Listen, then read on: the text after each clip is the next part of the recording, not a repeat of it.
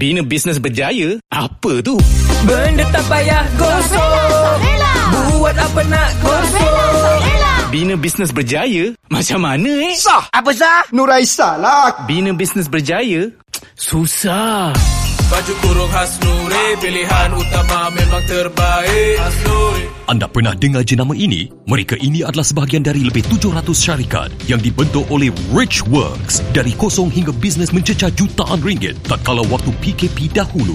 Sesiapa sahaja boleh mulakan bisnes tapi tak semua orang boleh bina bisnes berjaya. Oleh itu, sertai program Bina Bisnes Berjaya dengan melayari binabusinessberjaya.com. Jangan jadikan PKP 2.0 penghalang anda untuk bina bisnes berjaya. Layari binabusinessberjaya.com untuk capai 1 juta pertama dalam tempoh 6 hingga 12 bulan. Rich Works mampu bantu anda bina bisnes berjaya. Ingat, binabusinessberjaya.com. Jadi Betul. Safara sekarang kita dah masuk ke slot yang kedua. Yes, Cik Safara. slot kedua. Okay. Dan guest kita pun dah ada sebenarnya. Kita pun tak nak buang masa sebenarnya. Saya nak uh, semua orang berikan uh, salam dan Alhamdulillah terima kasih kita nak jemput uh, Tuan Ashraf Khalid dan juga Puan Tia Arifin. Apa khabar Tuan Ashraf, Puan Tia? Hai, Assalamualaikum Tuan. Waalaikumsalam. Alhamdulillah baik, sihat. Tapi itulah, Puan Tia sekarang dia ada coaching sebab kita patutnya bersiaran langsung pada pukul 10. Kan, kalau ikutkan Okey. plan asal kan. So, dia ada coaching. Tapi pukul 10 insyaAllah dia akan kembali macam itulah. Boleh, boleh. Kita borak dulu dengan Tuan Ashraf boleh? Boleh kalau sudi. Eh, sudi, sudi. Silakan Tuan Ashraf. Saya nak Tuan Ashraf perkenalkan diri. Uh, bisnes apa yang tengah run sekarang bersama dengan Puan Tia. Silakan Tuan Ashraf. Alright, Assalamualaikum semua. Nama saya Ashraf Khalid. Uh, so, uh, saya adalah Group CEO untuk A-Class Essentials Sdn Berhad. Basically, company kita, kita produce produk uh, untuk selebriti. So, antara produk yang kita ada adalah uh, Mutiara, Kilafit dan juga Jiwaku. Uh, Mutiara, uh, so, brand yang I betul-betul fokus on adalah uh, Mutiara lah, which is uh, produk uh, jus kesihatan untuk wanita. Ya. Yeah. Okay, dah berapa lama dah buat bisnes ni, Tuan Ashraf? Alright, so basically kita start uh, Mutiara ni pada tahun 2018, pada tahun uh, pada bulan uh, April 2018 kalau tak silap saya. So sekarang ni dah masuk tahun ketiga lah. Wow, sudah tiga tahun dah dalam bisnes Mutiara Min yang you run the business ni itself. Okay, Tuan Ashraf, knowing your background lah kan, kita just knowing your background. What makes you want to have your own business uh, kan? Sebab kita faham, difahamkan you punya family background pun ada business sendiri kan. Macam you sendiri kenapa you nak build your own business? Alright, so for me, uh, of course, you know, I ada I punya own impian daripada kecil kan. And I don't know why daripada kecil I memang minat business. I think mungkin uh, the fact that I tengok bapa I sendiri uh, suka buat business and then daripada kecil dia suka cerita uh, masa muda-muda dulu uh, dia jual kereta, lepas tu dia cerita dia jual you know perfume juga dia jual macam-macam benda dia cakap dia pernah jual masa muda. So and then uh, in fact masa I grow up pun my dad memang buat business kan. So I rasa mungkin uh, itu membuatkan I minat nak buat business. Uh, and dalam, dalam masa yang sama actually bila I start dulu I memang bekerja dengan my dad ataupun I plan untuk nak apa teruskan lah dengan my dad tapi uh, at one point I rasa mungkin uh, kita ada sedikit perbezaan in terms of apa kita nak capai ataupun you know I punya vision dengan dia punya vision mungkin uh, sedikit berbeza so pada tahun 2016 tak silap I I decided untuk uh, keluar and then buat sendiri. So of course bila I buat sendiri tu uh, there was a lot of challenges and then you know of course bila I keluar daripada family business my dad pun wasn't too happy. So masa tu we had to you know start over balik and things like that.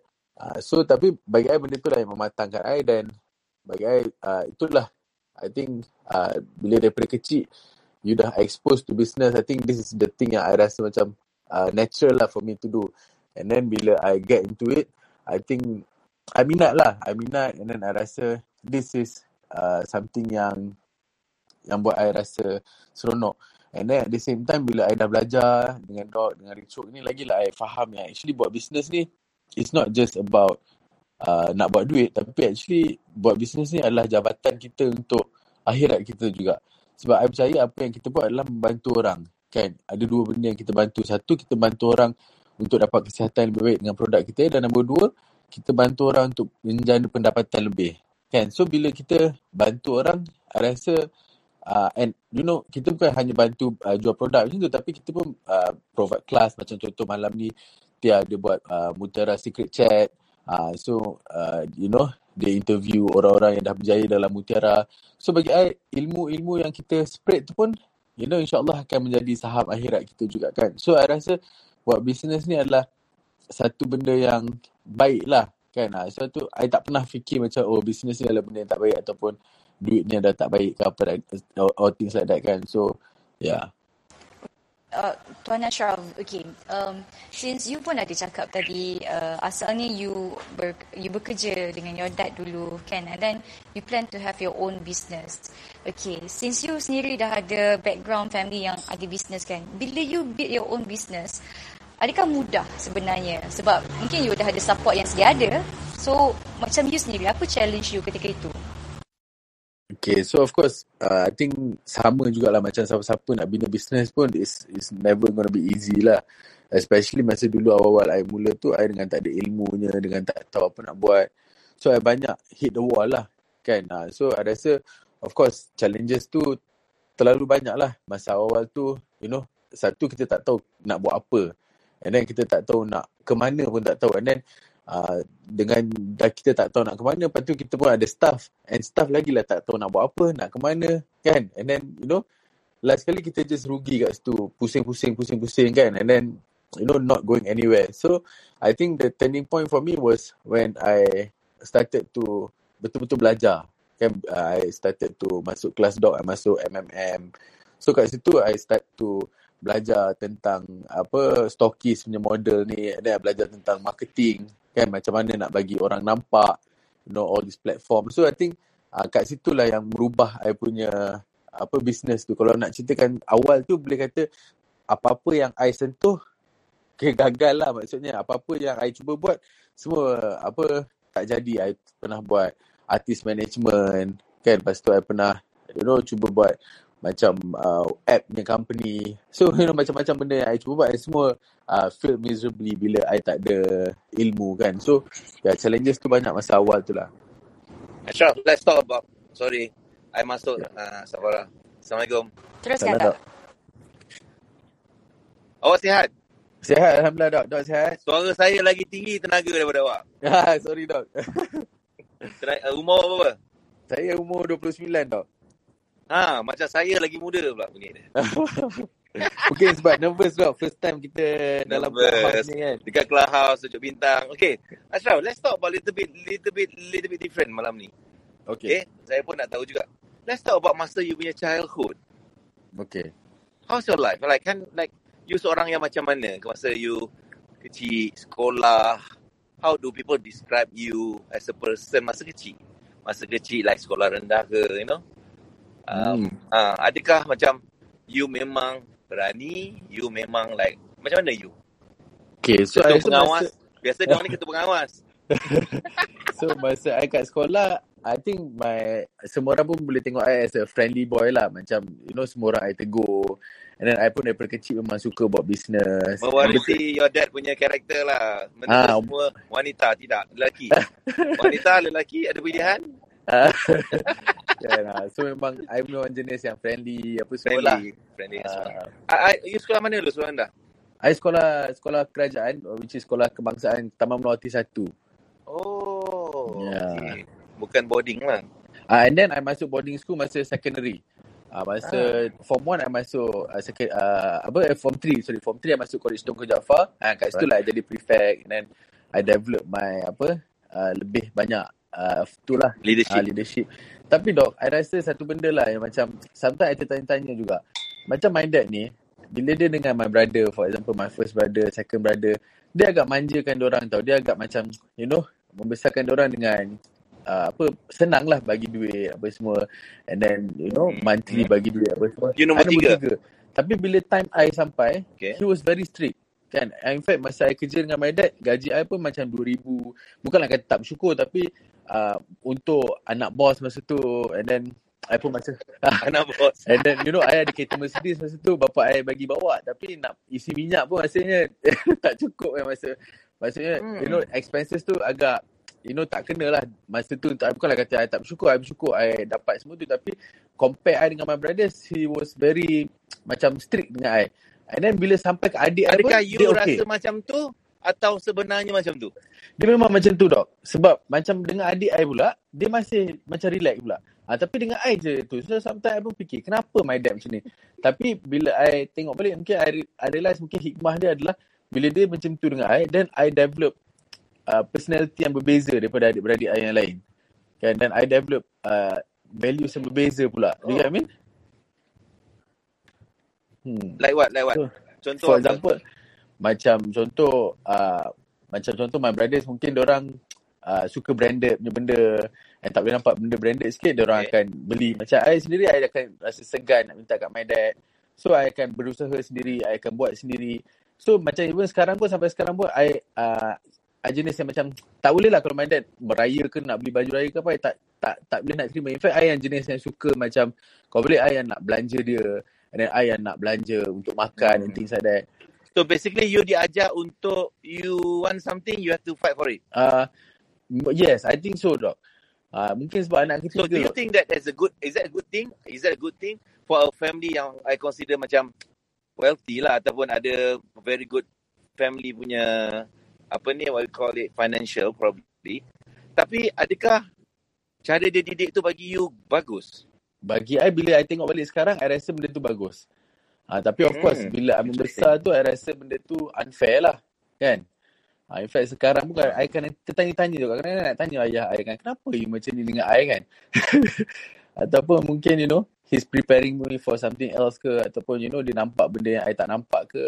Hmm. To come into perspective pula on me lah kan, on my situation pula. Hmm. Kan, um, the way I brought my kids, especially yang yang dah besar sikit lah, you know. Dah besar sikit, yang belas-belas tahun, masuk 20. Even before this pun. Sebenarnya, there's one thing I learn over there. Sebab saya pula, my, my, aku dengan kau saya pula, eh. biasa aku dengan aku je. tak apa, tak apa. Kita sopan sikit lah. kan. But anyway, So basically my experience dibesarkan oleh ayah of course keluarga, keluarga kita bukan orang senang kan. So then then there's tapi ada orang bila dia dah start senang, bila dia dah besar, keluarga dia mungkin tak senang tapi bila dia besar dia senang, dia ada tend to perasaan macam oh aku nak bagi anak aku apa je, apa aja, apa je. Ada kan? Ada kan macam tu kan? Macam dia manjakan anak dia tu tu over lah sebab dulu dia tak dapat. Jadi semua kau nak aku bagi. But I think because I expose dengan banyak masyarakat dan masyarakat, you know? Hmm. yes, yes.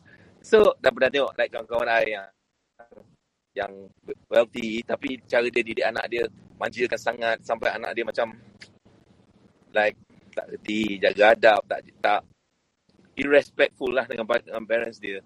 Hmm. And, and then I learn one thing lah. I learn like bukanlah kita tak nak manjakan anak, tapi kita ini lah Mi. I rasa macam kita kena ajar dia untuk um, faham yang whatever yang I am having now, you got to learn to you, it doesn't mean that you, untuk you habiskan atau belanja and do whatever you like. You faham tak? Betul? Faham? Supaya dia belajar untuk lebih Menghargai. independent, uh, appreciate and know the differentiation lah. You know, know the differentiation. I think that's my perspective lah. Probably that's what your dad was thinking. Maybe I don't know. Betul. Maybe. Betul. I pun mungkin rasa benda tu. Cuma satu yang buat I macam keliru kadang-kadang. Kenapa dengan adik I dimanjakan balik? Ah, tak tahulah pula umur umur dia je lain. I think we, we, we, probably Adakah I tak call, bagus? we have, probably have to call Datuk K join the Datuk Yeah, Sri. Khalid Kan? masuk sesi clubhouse one day, you know. It's fun. lah. Betul baru ni dia buat TikTok. Mana Oh, ya? yeah. dia masuk clubhouse pula. Kan, clubhouse pula kan. Sekarang kita tengah mendengar. anyway, anak anak anak you bagi tahu I like um, bukan semua orang berani buat bisnes kan. Betul. Walaupun datang daripada family yang mungkin buat bisnes. Hmm. You know, and business. Dan dalam kes you pula, you buat business, you bukannya you inherit, tapi you decided aku nak buat sendiri. Aku Betul. nak business sendiri. Yang Safara tanya tadi, your challenge and things. Kan? Hmm. Bukankah senang kalau ambil jalan mudah, just involve dengan family business ke apa? Tu tapi bagi I macam I tak tahu dok. Bagi I, I So want what to, drives you? That's my question actually. What drives you? I rasa dok, I I memang daripada dulu I rasa I need to become somebody yang uh, luar I want to be a legend lah basically. I don't want to live a life yang macam just ordinary life, just buat benda yang sama macam orang lain buat. I want to leave a footprint and I nak juga nama I ataupun nama family I semua ni you know orang uh, pandang tinggi. So I punya mungkin I punya ambition adalah more kepada benda tu lah. Kita nak bawa legacy pula. Mungkin I punya, you know, struggle is different. Mungkin ada setengah orang struggle dia daripada kosong nak bina to some to to you know to something. Hmm. Macam I mungkin daripada this point I nak kena bina to the next To level. Kan? To the next level, to the next level. And that's why I rasa macam I need to constantly belajar. That's why I rasa I need to constantly, you know, cari ilmu. Sebab I rasa, you know, uh, I masih jauh lagi sebenarnya perjalanan I. I masih uh, I'm, kalau I rasa macam diri I ni macam tak ada apa-apa lagi compared to Yeah. the vision yang I rasa I boleh capai satu hari nanti. Tapi masa I interview nak jadi Titan, I think Titan Premier Yeah. tu tak silap. Yeah. Titan Premier ada interview. Kalau Nana dengar kan. Hmm. Nana mendengar. You know, Ashraf interview dengan saya. Saya tanya dia, apa sebenarnya you punya impian? Do you know what he answered? I thought like, I thought like macam millionaire, multi-billionaire lah, apa benda jawapan dia. You know, like, jawapan dia tu macam, eh, eh ni, salah tempat ni. Salah tempat dah kata kat saya. Macam tu lah, macam, dia salah tempat ni dia nak jadi benda ni. Siapa boleh teka apa dia nak jadi? Saya tahu dok, saya tahu tapi saya tak awak, nak sebut. awak tahu diam, awak diam. Okay. Ha, Saya tahu juga pun saya kena diam kan. ha, kena diam lah. Apa? I macam, ha? Kita minta Puan Nana teka lah. Puan Nana cuba teka Puan Nana. Tuan Rasha jangan sebut dulu. Ayo, apa eh? Ha, Kenapa I was eh, like, dia? you tahu, you tahu, dia daripada Titan Circle, dia nak interview jadi Titan Premier. So, I interview lah, like macam, kenapa dia ni mamat ni tiba-tiba nak jadi Premier ni, baru kejap masuk Titan 2-3 bulan dia cakap. You know, so I tanya lah, you sebenarnya nak jadi, you nak apa impian you? So, jawapan dia tu macam, eh. I thought like, billionaire, multi-billionaire, you know, nak mana macam McDonald lah, apa, Starbucks, Moonbucks, you know. Mhm. Tapi jawapan dia like, I tak boleh expect lah. Dia nak tolong lebih ramai orang. No. Tak. You know dia jadi? Ah, Dia, dia cakap dengan I, I want to be the Prime Minister of Malaysia. I was like, you, you, you, you faham tak? Macam, Percaya rahsia dok. saya rasa lah aku percayakan malam ni. Tak ada. Like, wow. Wow satu bab. And then like, wow, one, one, one perspective adalah wow. I, I believe dia dia ada potential tu kalau dia nak go for it or when track dia punya journey to it towards it kan tapi on the other side like yang kau interview Titan Premier ni kenapa kau patut interview jadi ketua pemuda ke you know Yeah. Kan. So that was like that was like surprise moment bagi I lah. Yeah. So I don't know dok. Daripada kecil I memang I I punya dia I memang serius I cakap daripada I umur 10 tahun kan kalau driver I tanya nanti besar you nak jadi apa? I cakap I nak jadi businessman, lepas tu I nak jadi Perdana Menteri.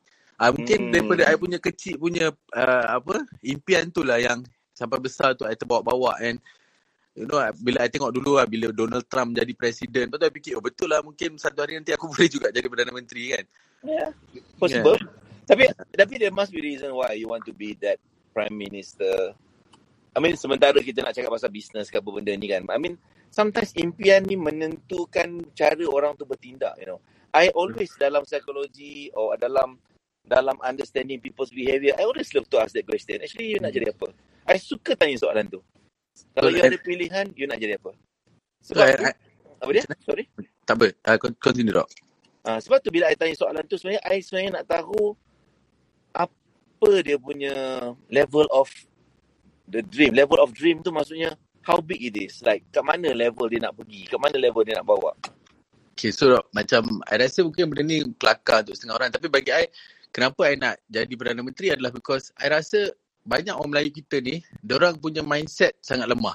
And then, I pun, uh, wow. you know, That statement that's quite kasar or ganas. I mean, when, uh, I mean, this is not talking about semua orang Melayu. bukan tapi semua orang, about- bukan semua orang. I'm talking about segelintir kebanyakan When yang you I, say when you say lemah tu in what way? I mean it's a Lemah very tu- good and, and I I hope semua orang dengar ni as a conversation untuk kita tengok benda yang perspektif yang mungkin kita boleh dapat from this conversation lah. Bukan dia melabelkan semua orang. I, I don't think so.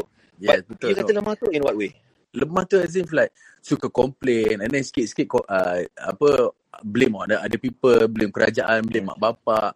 You know, Betul. dia punya mindset tu terlampau terlampau macam oh benda ni jadi oh I tak boleh buat benda ni. Faham tak? Too many alasan, terlalu banyak alasan and I pun percaya yang actually ber, untuk ubah kehidupan manusia tu bila I belajar tentang mindset. Bila I belajar dengan Doc, bila I belajar dengan you know uh, Jim Rohn, I mean I tengok video dia, I tengok Tony Robbins, all these people and semua bercakap pasal mindset.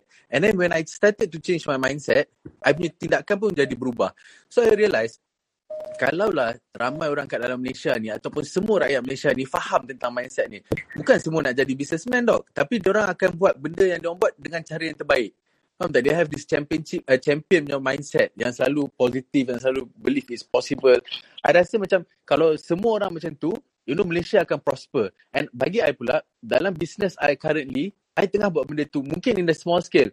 Macam kita buat coaching dengan kita punya usahawan, ajar dia tentang bersyukur, ajar dia tentang, you know, selawat, ajar dia tentang sedekah, and things like that. You know, ilmu-ilmu yang apa yang kita belajar, of course dengan strategi yang kita uh, belajar, kita ajar juga.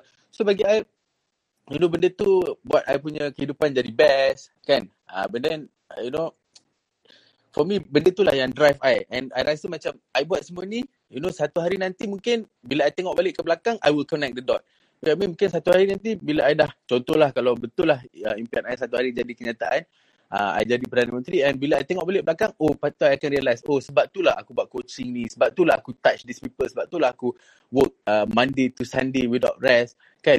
Sebab aku nak touch these people.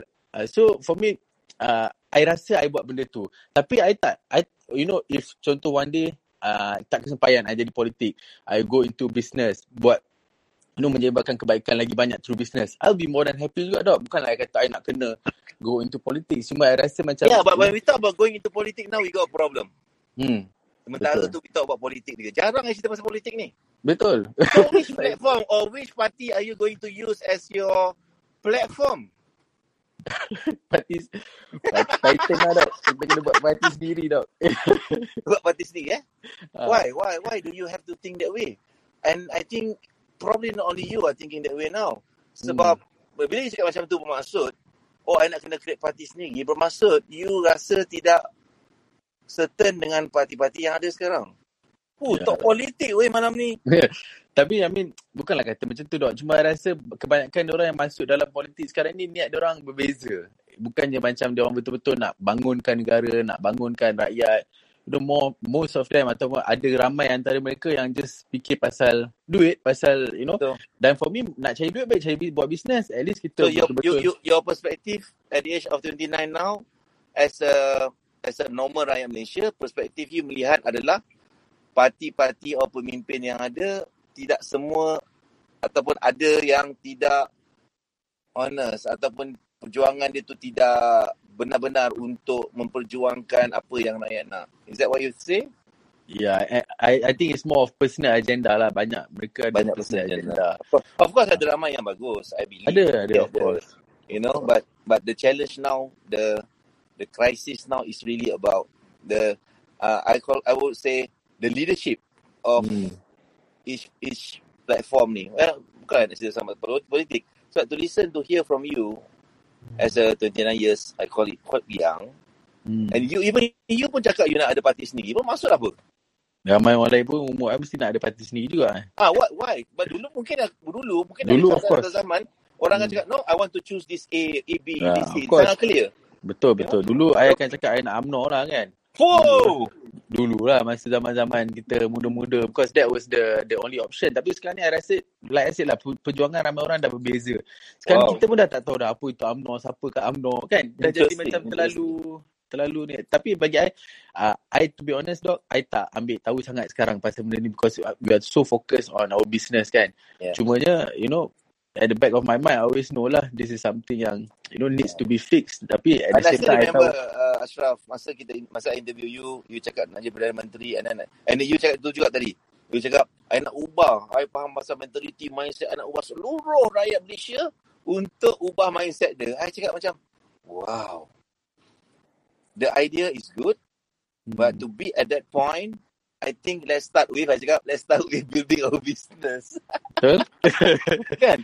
Start dengan diri sendiri tu. Ha, start dengan building kita punya business, building our our organisation. Betul. handling, belajar leadership, grow from there. And then kalau kita boleh buat ni dengan baik, slowly dia jadi insyaAllah lebih besar atau lebih impactful kan. Betul. And I believe, Hmm. you know, these are all uh, apa Process. orang, orang panggil training ground kan, training Yeah. ground for us to do bigger things in life kan. Betul, betul, betul. I, I, I, I percaya one day kalau you betul nak, benda tu possible. InsyaAllah. Tak ada apa yang, tak ada apa. Semua orang, semua orang punya impian, semua yang mendengar malam ni, saya sangat percaya dengan prinsip, dengan prinsip Allah sebenarnya mengikut hamba dia, niat hamba dia. Dan saya juga percaya Allah mampu makbulkan hajat atau impian semua orang. Dan saya harap, oh saya harap sesiapa saja, oh saya doakan siapa-siapa siapa saja yang mendengar malam ni, kalau you ada impian, you ada hajat, mudah-mudahan Allah makbulkan dengan pantas. Allah, Ya amin. Allah. You know, sebab, tapi saya percaya juga impian hanya akan mudah kalau kita willing to fight. Betul. Dan kita mesti ada benda besar yang kita fight for. Uh, like like I do believe I've coached a lot of people and I'm sure you are one of the person. Yang bila you buat something, you you you buat tu bukan sekadar untuk diri aku. You have a very big purpose lah. Selain daripada Perdana Menteri tadi, Betul. you have a great heart lah. Orang yang berniaga ni kalau dia nak berjaya, nak pergi jauh, dia mesti ada, dia kena besarkan dia punya impian. Betul tak? Betul. Dia kena besarkan impian dia, dia kena ada, dia kena belajar untuk ada bigger purpose. Bukan untuk aku kaya seorang, aku, aku berjaya seorang, sudah. Tapi macam mana dengan apa yang aku buat ni, aku boleh extend or beri manfaat. That, that's that's what I've been hearing a lot from you along the journey juga. You like always fikir macam mana aku boleh bantu lebih ramai orang, macam mana aku boleh add more value. Ada tak mistake yang you buat dalam journey ni on doing business ni yang you wish that you tak ulang? I rasa of course dok dalam business of course banyak Or, or, mistake you, kan. or you wish that kalau you boleh bagi advice kepada orang lain or diri you sendiri, junior you, don't do this. Or don't repeat my mistake ni. Apa dia agaknya kalau kita boleh talk about this? I, to be honest kan dok, I rasa kan mistake ni adalah something yang inevitable. Maksudnya dia memang akan you akan make some mistake in Tak in your life. Tak boleh dielakkan. Cumanya how big is your mistake and then how fast do you want to learn from your mistake and not repeat the same mistake. Kan? ah. So for me, uh, kalau I, I would to advise my young self, I would say don't waste so much time and then just, you know, buat je, supaya- you buat je that mistake supaya you learn faster and then you grow faster kan. Sebab I rasa, you know, uh, nak nak kalau kita lah minta ke Allah ya Allah bagilah hidup aku senang tak ada apa-apa cabaran langsung I think it be quite impossible untuk Allah uh, you know bagi benda tu. Tapi You, you jadi patung lah, tak buat ah, apa. jadi patung lah tapi bagi I, I selalu doa untuk Allah kuatkan I untuk ca- uh, terima sebab apa-apa cabaran ni. Dan I selalu yakin dok sebab I tahu niat I tu sebenarnya betul. And I tahu niat I ni dengan Allah. Tak ada siapa boleh boleh I tak boleh nak tipu pun. Because niat tu kita dengan Allah kan? So bila I tahu niat I tu adalah nak bantu orang niat I tu betul. Walaupun kita dalam keadaan susah ke dalam keadaan you know tengah rabak ke apa tapi I still yakin we will get out of it kan? Because I tahu I tak ada buat benda yang tak betul. Kecuali lah kalau macam I tengah bermaksiat I tengah minum arak I tengah buat judi apa semua ni of course I mungkin akan rasa lebih takut. Tapi because I rasa kita dah buat benda yang betul kan? Uh, so bagi I kalau I you know untuk my young self say always uh, keep close to Allah you know apa-apa minta ke Allah and you know just buat je. Buat je and you know you make mistake you learn from it quickly. And of course to make less mistake get a mentor kan? Get someone to guide. Macam I Ada sendiri tak you tengok macam macam orang lain atau keliling you orang-orang yang macam bisnes oh macam dia macam bisnes dah lama ke atau baru ke yang you macam tengok dia macam struggle you ada perasaan macam nak advise dia Of course tau Sebab itulah Kadang-kadang I pun Jadi macam apa Orang panggil Tablik pun ada Pasal Pasal benda ni macam I kesian sangat korang Suruh masuk Masuk work Masuk work kan. Pasal Betul dok Kadang-kadang I rasa kesian Because sometimes Benda-benda yang diorang buat tu Bukan complicated sangat. Cumanya diorang tak tahu apa nak buat Dan juga diorang mungkin Stuck dekat apa nak buat next. Kan diorang ada that roadblock Uh, so banyak. Actually kawan-kawan I yang I bukanlah kata kawan je kawan-kawan I kawan-kawan family I ataupun orang-orang sekeliling I. I tengok you know bukanlah kata yang baru-baru nak up je yang dah up up pun yang dah lama buat business this is the time yang orang semua banyak uh, face issue ataupun problem kan. Tapi bagi I actually kalau kita adapt to the situation quickly kita akan uh, berjaya atasi cepat. Tapi masalah dia adalah sebab ramai orang ni diorang ada masalah. Of course ada pandemic apa semua ni. Diorang keep on complaining complaining complaining and not find the solution. Kan? Uh, so that's why I selalu advise orang untuk pergi belajar. Because bila kita belajar macam bila I belajar dengan dok kan I of course lah, sometimes I rasa macam nak blame orang sebab itu sebab ni. Tapi at the, at the end of the day, I akan selalu reflect balik. Sebab I belajar dok, uh, dok, uh, dok I ingat one of the ICM uh, masa dekat Four Seasons, dok ajar tentang orang yang berjaya, dia orang akan reflect balik tentang perjalanan dia orang. Tengok apa benda betul yang dia orang buat dan apa benda yang tak betul dia orang buat.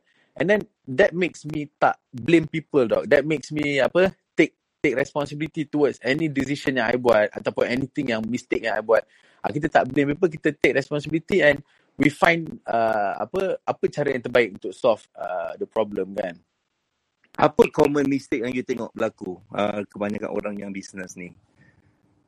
Uh, so common mistake adalah uh, yang I nampak lah selalunya orang suka over over focus for example mungkin baru start business baru apa tak ada apa lagi dah start order 10000 barang kan and then terlalu uh, then tak ada ilmu apa-apa and then just confident je oh dia tu boleh buat I tengok brand ni boleh buat. Contoh buat baju kurung. Beli 10,000 baju kurung dia cakap oh Sabella boleh buat kita pun mesti boleh buat. Kan? Uh, tapi tak ada ilmu tak ada guidance tak tahu uh, apa apa yang orang tu buat betul-betul. And then start tengok orang buat billboard uh, dia pun nak buat billboard. Tapi tak faham kenapa orang buat billboard bila masa yang terbaik untuk orang buat. So bagi saya banyak orang bagi ikut ikutan lah. Ah, ikut lah. Dia orang tiru tiru tiru. Lepas tu dia orang dia orang salah. Lepas tu barulah dia orang come back. Tanya kita pula macam ni you buat. Ha, tapi sebenarnya sebelum tu dah tiru dah. And dah salah dah. Kan? Interesting, interesting. Anyone from you from the room nak tanya? Doktor, saya ada satu soalan dah, Doktor. Saya dah terfikir nak tanya. Boleh tak saya tanya? Mungkin ada mereka nak tanya. Go ahead, go ahead. Eh, tak payah tanya aku. Kau orang yang host dengan aku. tak, sebab tadi Doktor cakap uh, orang baik. Macam ni kita nak tahu orang buat bisnes tu orang tu baik.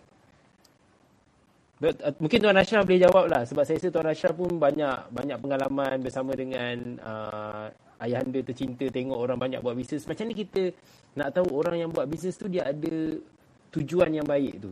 Mungkin Tuan Ashraf jawab dulu kot. Saya rasa suka nak dengar ni sebab aspirasi nak jadi Perdana Menteri kena ada orang baik sekeliling. Kan, tak tahu lah. Bagi I, of course, niat kita tu adalah yang orang tak tahu lah. Tapi I think bila kita punya niat tu baik, dia akan nampak lah tindakan dia tu kan. Orang akan tahu lah. But, tak tahu lah. Mungkin Dok boleh boleh boleh tolong jawab. Macam mana? Tak tahu apa maksud soalan tu, kau tak faham. kan, macam mana nak tahu orang baik kan? Kita... Apa maksud dia, Nas? Sebab tadi saya suka bila uh, Datuk Wira cakap Tuan Ashraf uh, bila sebab kita tahu masa saya dapat kita pun ter, tertahulah pasal impian Tuan Ashraf hari tu bila dia join premier tu.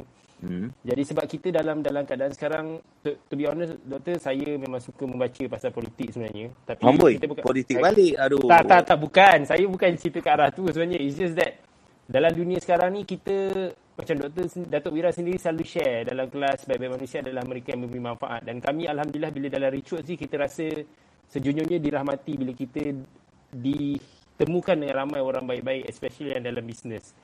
Jadi uh, mungkinlah tak perlu jawab pun just throw je lah something. Mungkin mungkin ada orang lain nak tanya soalan no, no, kat bawah. No, no, no. I'm fine. But let's let's talk about your question. There must be something why you tanya soalan tu. So I want to understand. You tanya apa maksud you? You tanya tentang macam mana kita tahu orang tu baik. Maksudnya macam mana? Okay, sebab um, bila dalam bisnes ni uh, macam hari ni Datuk, Datuk Wira apa yang kami buat hari ni kami launch uh, secara rasmi program BBB nak ubah hidup. Hmm, Bina bisnes berjaya. Bina bisnes berjaya. Efisi khas nak ubah hidup. Yes. Yes. Dan hari ni just so happen banyak kita jemput Pagi tadi kita ada dengan Ustaz Umar, dia ada share pasal uh, nak ubah hidup dari sudut pandangan Islam. Yep. So beliau ceritakan tentang sirah Rasulullah, bagaimana Rasulullah berhijrah, Rasulullah SAW dekat Taif apa semua. So bila Lepas tu ada juga daripada Spire beberapa ada uh, ustaz juga. Ada tiga orang ustaz hari ni kita bawakan berkongsi tentang Hari Ustaz Sedunia lah ni. Hari Ustaz Sedunia betul. Datuk Wira. Allah pula Ustaz Ashraf pula. Ha, lepas tu ada Ustaz Ashraf lagi. So jadi empat orang juga ustaz kita. Jangan Ustazah JD masuk sudahlah. Ha. jadi bila bila share benda-benda baik ni saya macam seronok lah berada dalam orang kata berhikmat lah Pak ni. Jadi bila jumpa dengan Tuan Ashraf, uh, so salah seorang yang saya rasa macam amazing. Sebab Tuan Ashraf selalu share benda baik-baik dekat dia punya Facebook, dia punya IG. I think kita tak mampu lah nak menilai hati orang 100% kan. Tapi apa yang kita boleh tahu, hati kita ni adalah umpama cermin kan. Cerminan hati datangnya daripada apa yang tampak ataupun lahir daripada pancaran hati tu adalah dia zahir dekat mana? Dia zahir dekat Perbuatan. Dekat perbuatan, dekat apa kata-kata dia, kan? Macam mana dia perbuatan tu macam mana dia behave. Uh, dan benda tu kadang-kadang pun bukannya macam sekali je lah. Tapi kalau kita spend more time dengan orang tu, kita boleh nampak that consistency. Kan? Konsistennya perbuatan tu. Perbuatan yang apa? Konsistennya kata-kata dia dalam dalam apa yang dia perjuangkan. You know, so so Betul. kalau I, I think banyak orang juga, orang uh, apa yang orang cakap tu adalah apa yang orang rasa, betul tak? Some people yang suka complain apa itu semua sebab dia orang rasa dalam hati. Sama juga macam apa yang kita cakap I rasa based on apa yang selalu kita rasa dalam hati kita. Betul tak, Dok? Ada juga orang cakap dengan apa yang dia hati dia tu tak sama. I- Ada. Hmm. Tu hipokrit lah eh. call it hypocrite. But then Hmm. authenticity ni kan kadang-kadang ambil masa. Like probably macam macam saya dengan you, you lah awak Ashraf kan. You know, kita kita kena bukan sehari kan. Betul. Kita kena bukan sehari, kita spend time bukan sekali. Bukan sekali, betul. It it takes time untuk you get to know people more. Kan? Kita boleh ada early judgement tentang seseorang, of course. Tapi kadang-kadang bila uh, kita judge orang first first time tu, bila along the journey kita kenal dia, kita realise eh sebenarnya cantik kata kita punya judgement mula-mula macam tak bagus lah macam ya ini dia ni karut ni ni ni, ni kan. But then bila kita spend more time kita realise that oh patutlah dia macam ni dulu mungkin dia kena tipu, mungkin dia macam macam mana macam mana. Jadi the more time kita spend dengan somebody, orang kata nak kenal hati budi orang ni bukan sehari. Betul. Kan? So of course kita boleh ada. Tapi apa yang simple ni adalah kita dengar apa yang cakap. Kalau benda tu yang dia cakap baik, benda yang dia cakap tu ataupun perbuatan dia tu boleh jadi contoh. Regardless siapa pun. You know? So we just have to like, eh bagus, ambil je lah. You know, tak payah nak kita nak argue tentang anything else. Betul. In terms of niat dia ke apa, kita tak tahu. You know? Unless kita nak jadi partner dia lah. Unless kita nak jadi kita nak nak jadikan dia some some some associate lah kan. Uh, but to answer Haji Nasrul punya question tu sebenarnya saya rasa kita pun tak tahu sehingga kita spend more time lah kan. Betul. So yeah. And hari ni and hari ni bagi saya lah paling mudah adalah associate dengan orang yang you you familiar with. That's why we talk about circle kan. Mm-mm. Uh, yang mana circle most of them adalah orang yang macam dah uh, circle kita lah especially uh, Titan ke Spire ke most of the time mereka ni telah faham atau ataupun dah expose kepada perbaiki pemikiran, perbaiki hati, perbaiki kata-kata. You know, of course tak ada siapa yang perfect, but that process Betul. hopefully And I think, sorry dok kalau I nak menjelaskan. I think go ahead, go ahead. proses I This is dekat dalam, ya, Yeah. proses I dalam Titan ni dok adalah sebab kenapa I keluar benda-benda tu. You know I mean? Sebab macam, you know, proses kita bersyukur. You know, bila betul-betul, you know, sometimes bila kita hidup biasa-biasa atau kat luar ni dok, tak ada pun masa kita nak sit down betul-betul nak bersyukur. Tak ada pun kita nak plan apa kita punya impian. You know, so I rasa banyak proses yang I buat dengan uh, Richworks tu yang actually membantu I ubah I punya niat. Honest dok. Niat I pun dulu ke tak sama macam buat bisnes macam sekarang. Dulu I buat bisnes nak cari duit je lah. Nak, nak, nak jadi Yeah. Nak jadi millionaire kan. Tapi, you know, I remember masa I masuk MMM dulu dok. Yang betul-betul mengubah hidup I sampai sekarang, you know. Uh, you know, benda tu yang, you know, antara uh, benda yang dok ajar masa tu adalah kita dok penat-penat dok buat marketing dekat manusia. Tapi macam mana kita punya marketing dengan Allah.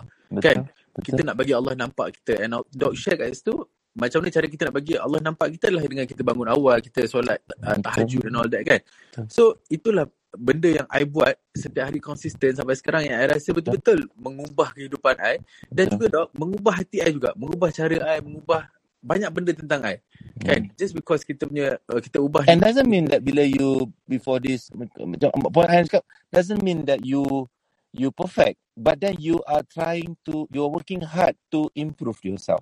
Yes, and at the same time always kena remind and I I, I won't I won't uh, apa cakap I sentiasa bagus ada je masa-masanya I rasa malas, ada je rasa-rasanya. Macam iman kita ni naik turun macam tu kan. Tapi at the same time bila I dalam circle yang macam ni dalam dengan dot sentiasa dot akan sentiasa remind balik. You know always tengok kawan-kawan pula.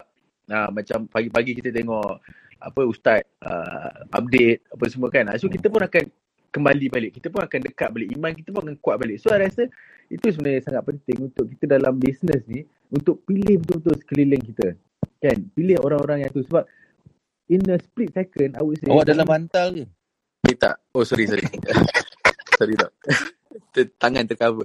So, I fikir dalam sekelip mata, kita yang positif ni boleh jadi negatif. Kalau kita tak jaga circle kita betul-betul. Betul, betul. Kalau kita terduduk dengan orang yang negatif, orang yang advice kita tak betul, esok pun kita boleh terus jadi negatif. Padahal semalam kita positif. Kan? So that's why I rasa sangat penting untuk kita uh, Itu jaga. simboliknya titian siratul mustaqim.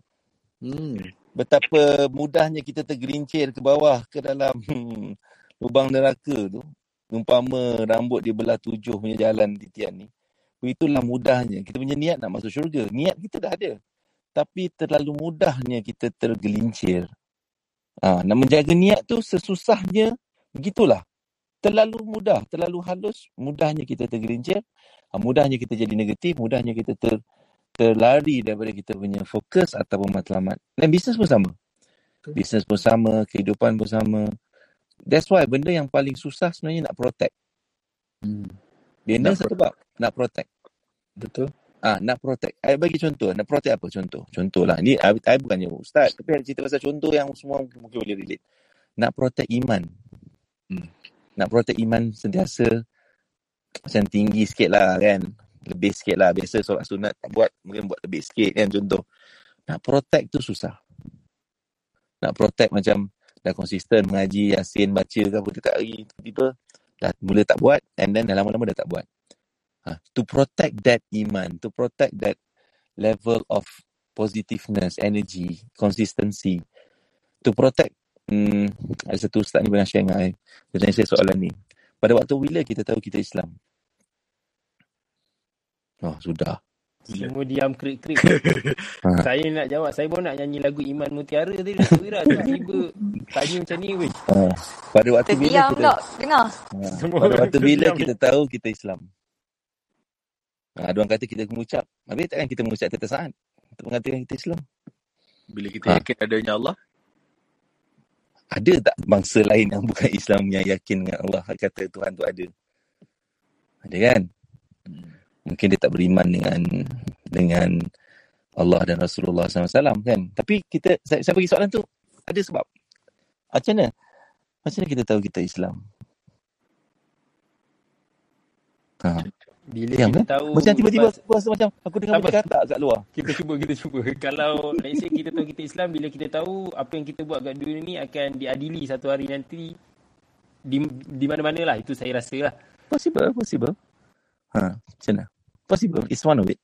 Of course, kita kena hidupkan rukun Islam. That's the first thing. Kan, kita kena hidupkan rukun Islam. Tapi akhirnya macam mana kita tahu Islam? bila kita sentiasa buat sesuatu mengikut jalan Allah, Ha, so, Ustaz ni ataupun Syekh ni dia cakap saya, dia kata macam ni. Dia kata, setiap proses kita setiap hari menghidupkan rukun Islam, menghidupkan rukun iman, sebenarnya adalah untuk memastikan Islam yang kita bawa sentiasa hidup sampailah bila kita sampai akhir nak meninggal ni, kita masih lagi uphold that dan kita meninggal tu dalam keadaan Islam. Faham tak maksud dia? Faham. Maksudnya, sepanjang hidup kita ni, of course lah kita tahu kita Islam. Kita tahu, kita tahu kita kita Muslim, kita tahu kita satu kita tahu, satu lagi kita mem- membuat kan, itu satu bab. Membuat, melaksanakan. So, dia kata, Nauzubillah min zalik, pada waktu yang kita tidak buat, kita tidak kita tidak jaga apa yang perlu dibuat sebagai orang Islam, dia kata. Dan kata pada saat itu kita meninggal. Adakah kita meninggal dalam Islam? Ha. So, poin yang dia cuba nak cakap adalah kita kena jaga, selagi kita jaga everything yang diperlukan being a Muslim ni, selagi kita jaga tu, bermaksud kita uphold it. Kita menghidupkan benda tu, kita dalam Islam. Dan kita nak kita consistently sampai bila kita meninggal tu, that final point tu kita juga dalam, dalam Islam dan dalam iman insyaAllah mudah-mudahan. Tapi, kita tahu ke bila kita mati? tak tahu. Ah, so bermaksud setiap setiap saat kita kena uphold tak? Takwa tu maksud redha ya, bukan? Se- se- Setiap, se- setiap saat tu kita kena jaga tak? That point, that that kita Betul. tengah carry. Kita adalah hidup, kita lah hidup sebagai Muslim dan kita adalah membawa that amal dan juga iman sebagai seorang Muslim. Sebab lepas tu kita hanya tahu, bukan kita hanya tahu. Finally kita hanya tahu betul-betul pada saat akhir last sekali masa kita last tu, masa kita ditarik. Kalau kita tak jaga masa hidup, masa bila pula kita tahu saat bila kita ditarik? Tak tahu. Ha, so the final point itulah yang kita kena kita kena make sure. But to make sure the final point which we don't know, we don't know man, bermaksud every second, every day kita kena jaga keislaman kita. Ha, tak tahu lah kau faham ke tak faham. Tak apalah. Faham dok. Tapi dok, macam, faham. dok saya, Ya. saya nak tanya dok, macam mana dok kita nak keep kita punya you know iman tu at high all the time? Maksudnya macam Ha. you know at one point of course I boleh sampai 8 rakaat. Apa uh, pasal kita cerita pasal iman ni aku cerita pasal bisnes ni. Apa. Sebab I rasa benda tu sangat relate kepada Ha. business. Bila Relate pasal iman kita business. sama kuat, sama. ha. Dia cerita pasal energy sebenarnya. At the end of the day is energy right? Nak cerita pasal energy ni cerita pasal I, eh, energy I punya cerita lah. Eh. Contoh. You know, every day sekarang setiap pagi tujuh I bangun pukul 4 5 pagi kan. And then buat no, solat. Lepas tu setiap hari lepas habis solat subuh InsyaAllah saya akan consistently baca Yasin lah. Baca Yasin. Baca latihan atas for like 15 minutes macam tu. 20 minutes. And then I do the rest of the thing lah. Tujuh setengah dah start, dah start coaching sekarang kan. Sampai pukul 6. So I've been living for the past, especially, especially the past few weeks ni. Bangun, apa ni?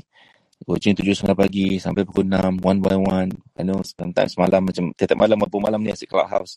Lepak-lepak dengan you all chatting. Hari ni ada board meeting sampai tadi baru habis. There's, that require a lot of energy kan? Betul. That require a lot of energy.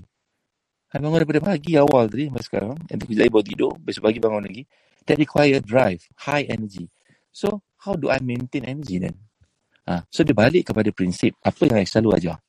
Nombor, s- the formula adalah you always kena berada peak state. Peak state punya situation. Peak state. Maksudnya you kena ada dalam keadaan yang peak state. Kalau siapa pernah masuk kelas saya tahulah. NUH you akan tahu. Peak state adalah pada momen yang you excited. You adalah excited dengan hari tu, apa yang you buat, you excited. You excited dengan dengan benda yang you deal with, walaupun problem, tapi you happy, you enjoy. You excited about it. But how do I maintain that? Uh, how do I maintain? I tak makan dadah. Hari tu makan dadah sebab bukan makan dadah, makan makan apa? Makan kerana sebab Ubat-ubat. ubat untuk doktor bagi untuk masalah lung kan, COVID kan. So, ubat tu dah habis dah. Tapi pasti masih ada dadah. Dadah, dadah punya moment ataupun macam macam still excited kan. It has always been, been like this. So I I come back to the four simple four or five points lah kalau I boleh bagi. Kau pula tanya aku Asyik. Aku tanya kau soalan. Kau ada sekarang. Dok, mentor bukan saya dok. Oh. So number one, nah, I susah nak cakap simplified version, I cuba. Eh, six cuba. Nombor satu adalah six cuba katanya. So nombor satu adalah, I think I dah move diri saya daripada hidup ni, daripada hanya untuk diri sendiri, kepada hidup nak serve orang. I think that's my process lah. Saya faham yang, saya sangat faham tentang setiap nafas yang saya bagi, bukan Allah tak bagi hanya sekadar untuk aku makan, hidup, tidur, main game, layan Netflix, you know. But how could I serve more people? How could I add value? How could I uh, buat, buat buat amal lah dengan dengan apa ni dengan buat sesuatu yang bermanfaat untuk orang. Even kerja pun. If you come with I'm serving people, dia akan excited dengan kerja tu bila you faham setiap apa yang aku buat ni is bigger purpose.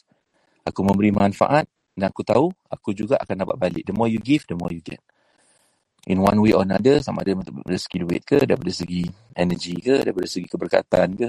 So, saya faham tu nombor satu lah. Eh? I change or I upgrade my purpose instead of hanya hidup, buat business, hanya untuk sekadar pentingkan diri sendiri.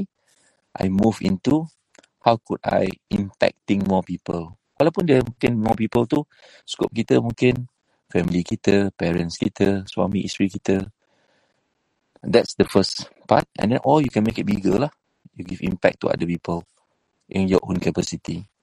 Ha, besarkan purpose you.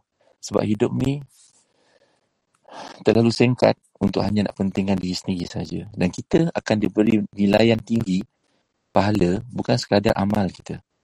Eh, saya selalu, saya pernah share kot dengan you all yang pernah attend MKK kan UH. I shared about about seorang abid, seorang ahli ibadah. Dia beramal 500 tahun. Ni daripada kitab. I, I, I shared this in my own version. Eh. Dia adalah seorang ahli ibadah. Beramal 500 tahun. And then there was one day. Dia ni meninggal dunia. Dia ambil nyawa. So dalam kisah kitab ni dia share sebagai satu contoh cerita. Yang mana Abid ni ahli ibadah yang beramal 500 tahun ni. Kemudian dia dibawa ke masyar everything. Sampailah kepada mizan. Penimbangan. Eh, neraca timbang. Nak timbang amal. So malaikat diperintahkan untuk timbang amal dia 500 tahun.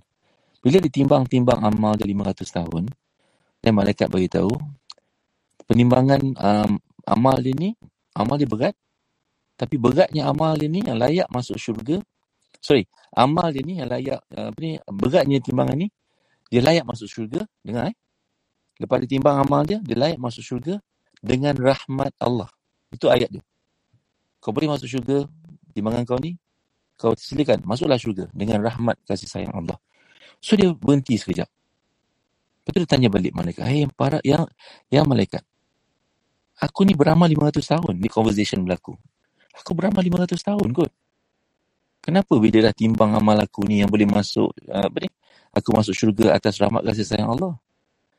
Aku nak tahu kalau aku ikut amal 500 tahun ni, nak tanya je. Nak tanya je. Cik kan? Ashraf? Kan? Nak tanya je. Macam saya. Kan? Kau memang macam tu kan? Kalau timbang betul-betul ni sebenarnya, aku boleh masuk berapa tahun, you know? Tahap mana macam tu lah. Dia nak, dia nak based on dia punya amal. Anyway, no story short. Malaikat kata boleh. Kita kita boleh tengok, kita boleh check. Tapi dia kata nak tanya je. Bukannya ni, dia nak tahu in case kan. But then, yang malaikat come back, dia kata, ni cerita versi I cerita mudah lah. Kitab lagi panjang dia punya Arab dia. So dia kata, malaikat tu cakap, Wahai Abid, seandainya kita timbang amalan kau 500 tahun eh, bukan 10 tahun, 70 tahun, 80 tahun, 500 tahun punya amal, tak ibu kan? Bengkak-bengkak kaki semua dahsyat. Yang layak masuk syurga, kalau kau masuk bukan pasal rahmat kasih sayang Allah, kau nak masuk based amal. Yang layak masuk syurga, hanyalah sebelah biji mata kau je. Hmm. 500 tahun. 500 tahun punya amal, yang layak hanyalah sebelah biji mata dia je. Terus Abid tu minta ampun, istighfar, minta maaf. Aku nak masuk syurga atas rahmat kasih sayang Allah. Tahu besarnya rahmat Allah tu ya. Ha. Dan rahmat kasih sayang Allah, dia datang dalam pelbagai rupa dan bentuk. Based on what? Ha, banyak benda lah. Niat ikhlas. Tapi most of the time, kalau kita baca kisah-kisah pelajaran daripada kitab-kitab guru-guru kan, dia cakap apa? Ada pernah jangan dengar cerita orang bagi anjing minum, dia orang yang bukan baik, bukan baik, macam amal dia tak banyak. Mungkin dia orang yang banyak dosa. Dia bagi sebab dia nampak anjing tu tak makan. Anjing tu tak makan, tak minum, dia kesian. Dia bagi anjing tu minum. Ah, sebab tu je, ada orang mimpi yang dia ni akan masuk syurga. You understand? Bukanlah saya kata kita bagi anjing makan semua orang. But point saya adalah, you know, bukanlah kita kata jangan beramal. Tidak juga. The point kat sini adalah, we do whatever we do.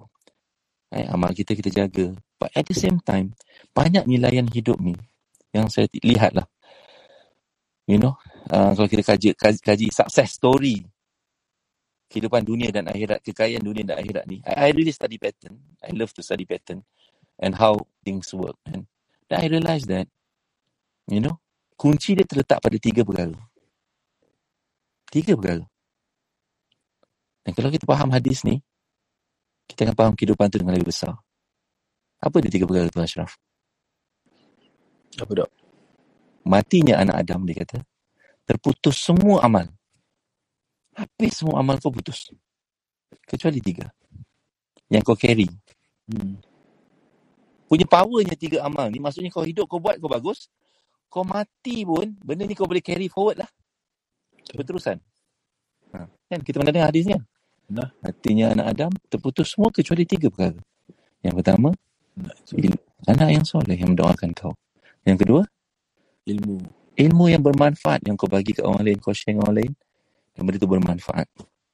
Yang ketiga, dekah, dekah jariah yang berterusan. Ataupun sedekah jariah yang kau buat, benda itu berterusan. Even bagi kau makan pun, jadi darah, darah, darah daging.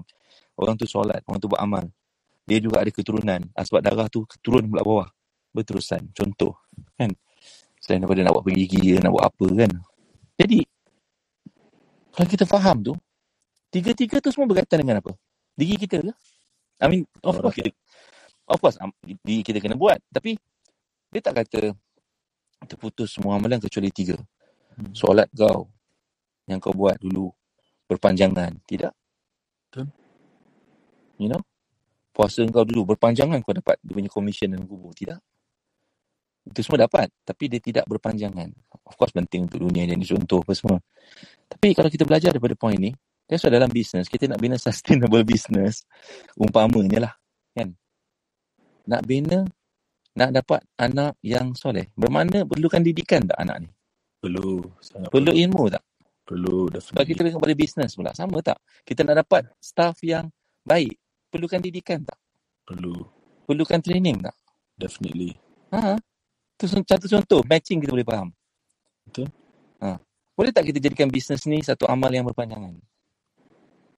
Boleh. Boleh? Kita boleh jadi bisnes ni satu amal yang berpanjangan. Kalau kita kita pandai bina bisnes ni sehingga dia ada sistem, sustainable system, yang bila kita dah tak ada pun, kita set-set, kalau kita ada pendapatan daripada bisnes ni, whatever, kita boleh macam sentiasa. Bisnes ni terus berjalan, aku nak sebagian income dari bisnes ni nanti kita boleh guna untuk apa? Support madrasah, support anak yatim, support apa. Semua berterusan walaupun kita dah meninggal. So kita boleh bina bisnes kita jadi macam tu. You know? Dan nombor tiga adalah ilmu yang bermanfaat. Ha, kita boleh guna dalam bisnes. Kita ajar orang lain dalam Casio, mengajar dropship agent. Ilmu tu bermanfaat, dia dapat income, hidup dia berubah. Kita boleh buat amal, bayar zakat. Itu semua kan berpanjangan. Betul. Nah, tapi juga nak point nak cakap juga adalah semuanya berkaitan dengan orang lain. Related, bukan hanya kita. Dia berkaitan dengan perhubungan dengan orang. Beri impact kepada orang, beri manfaat kepada orang. And and if you understand that, then your life is driven by that. Setiap hari you bangun, tidur, you akan fikir tentang macam mana aku boleh do more, do better in serving others. Kalau tak, kita just duduk kat rumah, tunggu mati je lah. Betul. Kan? Agree. So, kita tak dapat scoring.